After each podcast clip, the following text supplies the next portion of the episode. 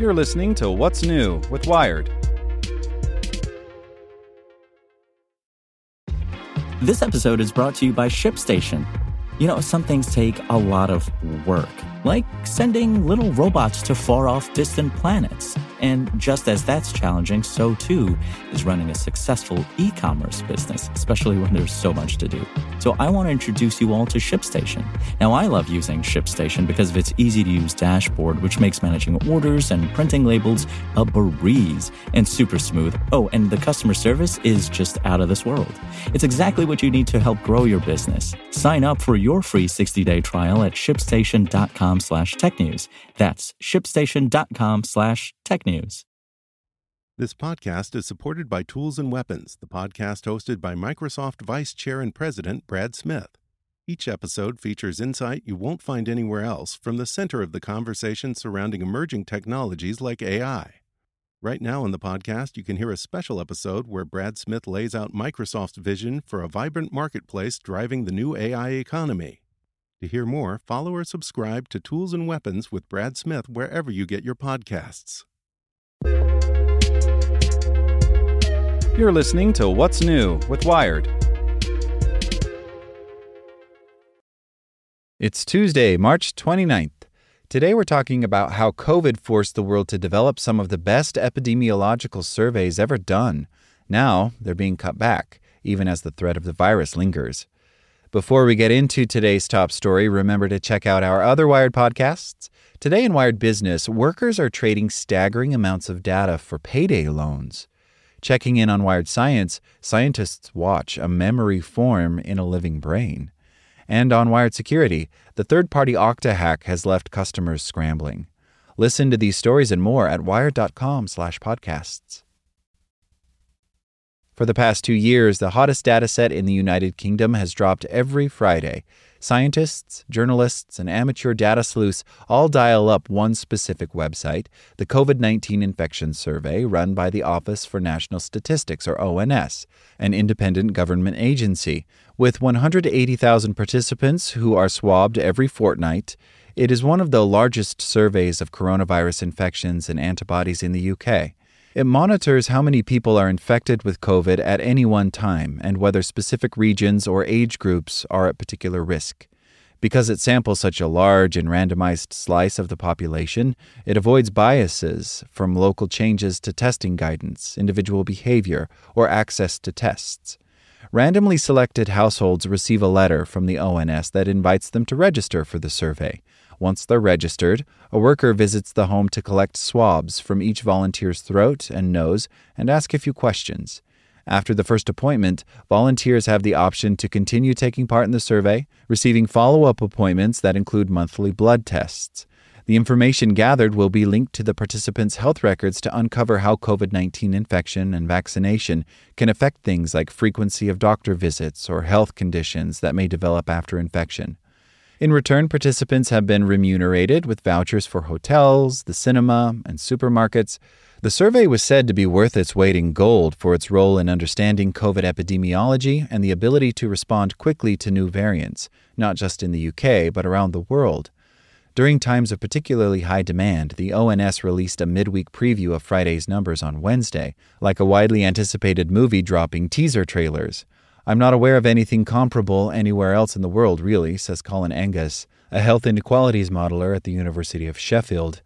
The survey's special ingredient is its randomness. Unlike daily testing data, which is typically collected from people who are showing symptoms or have recently been exposed to COVID, it samples just about anyone.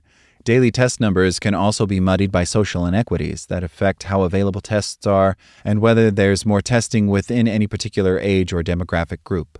It's really the only study I know that gives estimates that I would be scientifically confident in, because there's so many problems with trying to do it in the messy real world data of people who just happen to go get tested, says Jennifer Beam Dowd, professor of demography and population health at the Leverhulme Center for Demographic Science at the University of Oxford.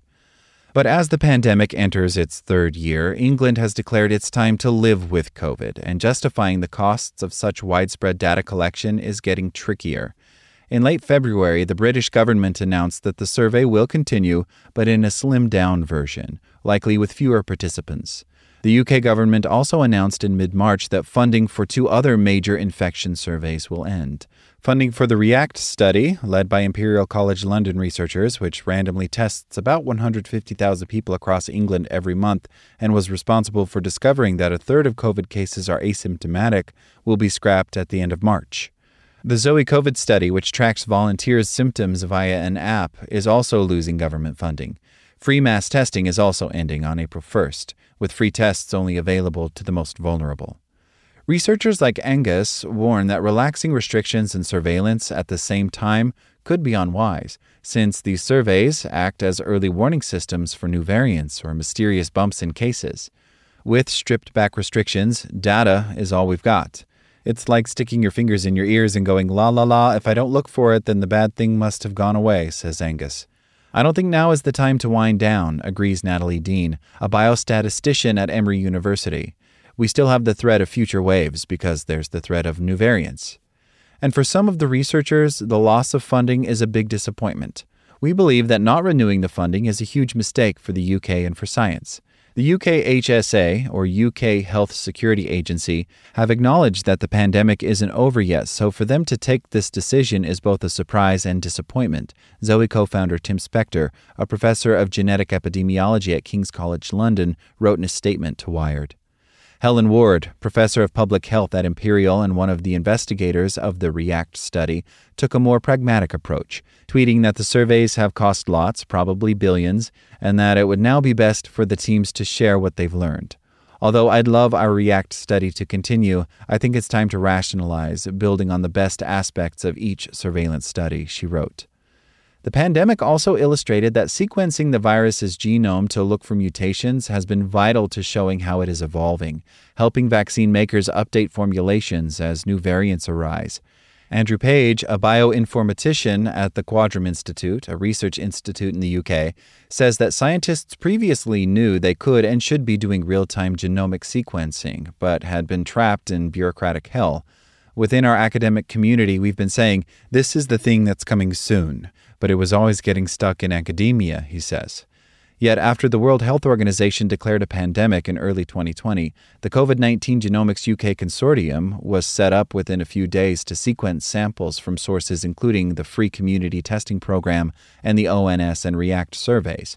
Within a week, Page and his team were sequencing coronavirus samples from their local hospital. The Wall Street Journal promptly dubbed the UK the world leader in sequencing the coronavirus genome. But with the end of mass free testing, the pool of samples to sequence will be far smaller. Page's lab, a consortium member that draws its samples from the REACT survey and hospital admissions, is going to stop its operations in mid April. We're kind of relieved that we're starting to wind down, he says, but he acknowledges there will be a reduction in how quickly a problem gets spotted. It's a trade off, unfortunately. In a statement, a spokesperson for the UK Health Security Agency wrote that even without government funding, as we begin a new phase of living with the virus, we will continue to monitor COVID 19 through our world leading studies and many data sources. We will also be continuing genome sequencing of cases to provide further insights.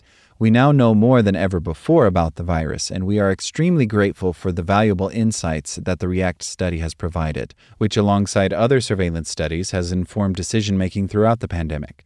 We thank all participants for supporting our surveillance work during the most demanding public health crisis in living memory. It's not clear yet what a scaled back ONS survey will look like. In response to a request from Wired, an agency spokesperson offered a short statement. The government is clear that ongoing surveillance will be critical in the next phase of the response to the virus.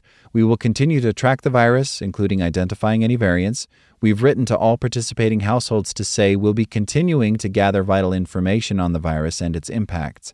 Further details will be announced in due course. Page reckons a curtailed version of the ONS infectious survey might still provide enough samples to keep an eye on how SARS CoV 2 is changing. And while the focus is on just COVID at the moment, it's trivial to move it over to flu or something else, Page says. So I think it is going to be a very good legacy. Angus agrees it will continue to be useful.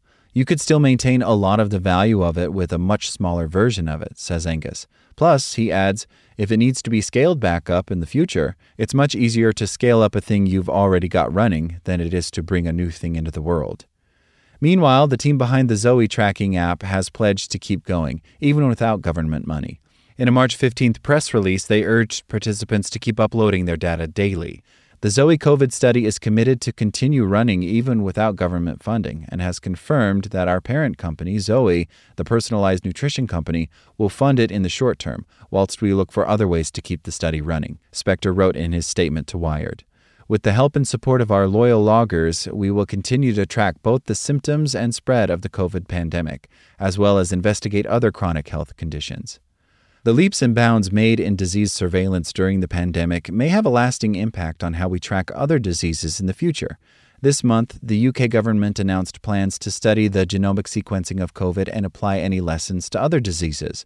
Wastewater surveillance, used to estimate COVID prevalence in a region, is being studied as a way to track other diseases. And that's important because while deaths from influenza and pneumonia were almost non existent in the UK for the past two years, compared to the usual 30,000 or so annual deaths that predated the pandemic, those diseases will rebound and others will arise. We could, for example, gain a better understanding of the flu's transmission dynamics, pinning down who is getting it and spreading it, and how well vaccines are working. And if, or when, another pandemic threat arrives, that infrastructure will still exist in some way, ready to be scaled up. It's important, Dean says, that you are maintaining some infrastructure that's adding value, even in inter-epidemic times, that you can then build upon in the future. Dowd hopes that what researchers have learned from COVID will translate to lowering the overall burden of infection. This could just be a renaissance in our understanding of infectious disease transmission in the population and how population immunity interacts with that, she says. This would be opening up a whole new world. Thanks for listening to Wired. Check back in tomorrow to hear more stories from Wired.com. Want to learn how you can make smarter decisions with your money? Well, I've got the podcast for you. I'm Sean Pyles, and I host NerdWallet's Smart Money Podcast. Our show features our team of nerds, personal finance experts in credit cards, banking, investing, and more. And they'll help you make the most of your money while cutting through the clutter and misinformation in today's world of personal finance. You'll get clarity on strategies to help you build your wealth, invest wisely, shop for financial products, and plan for major life events. Listen to NerdWallet's Smart Money Podcast wherever you get your podcasts.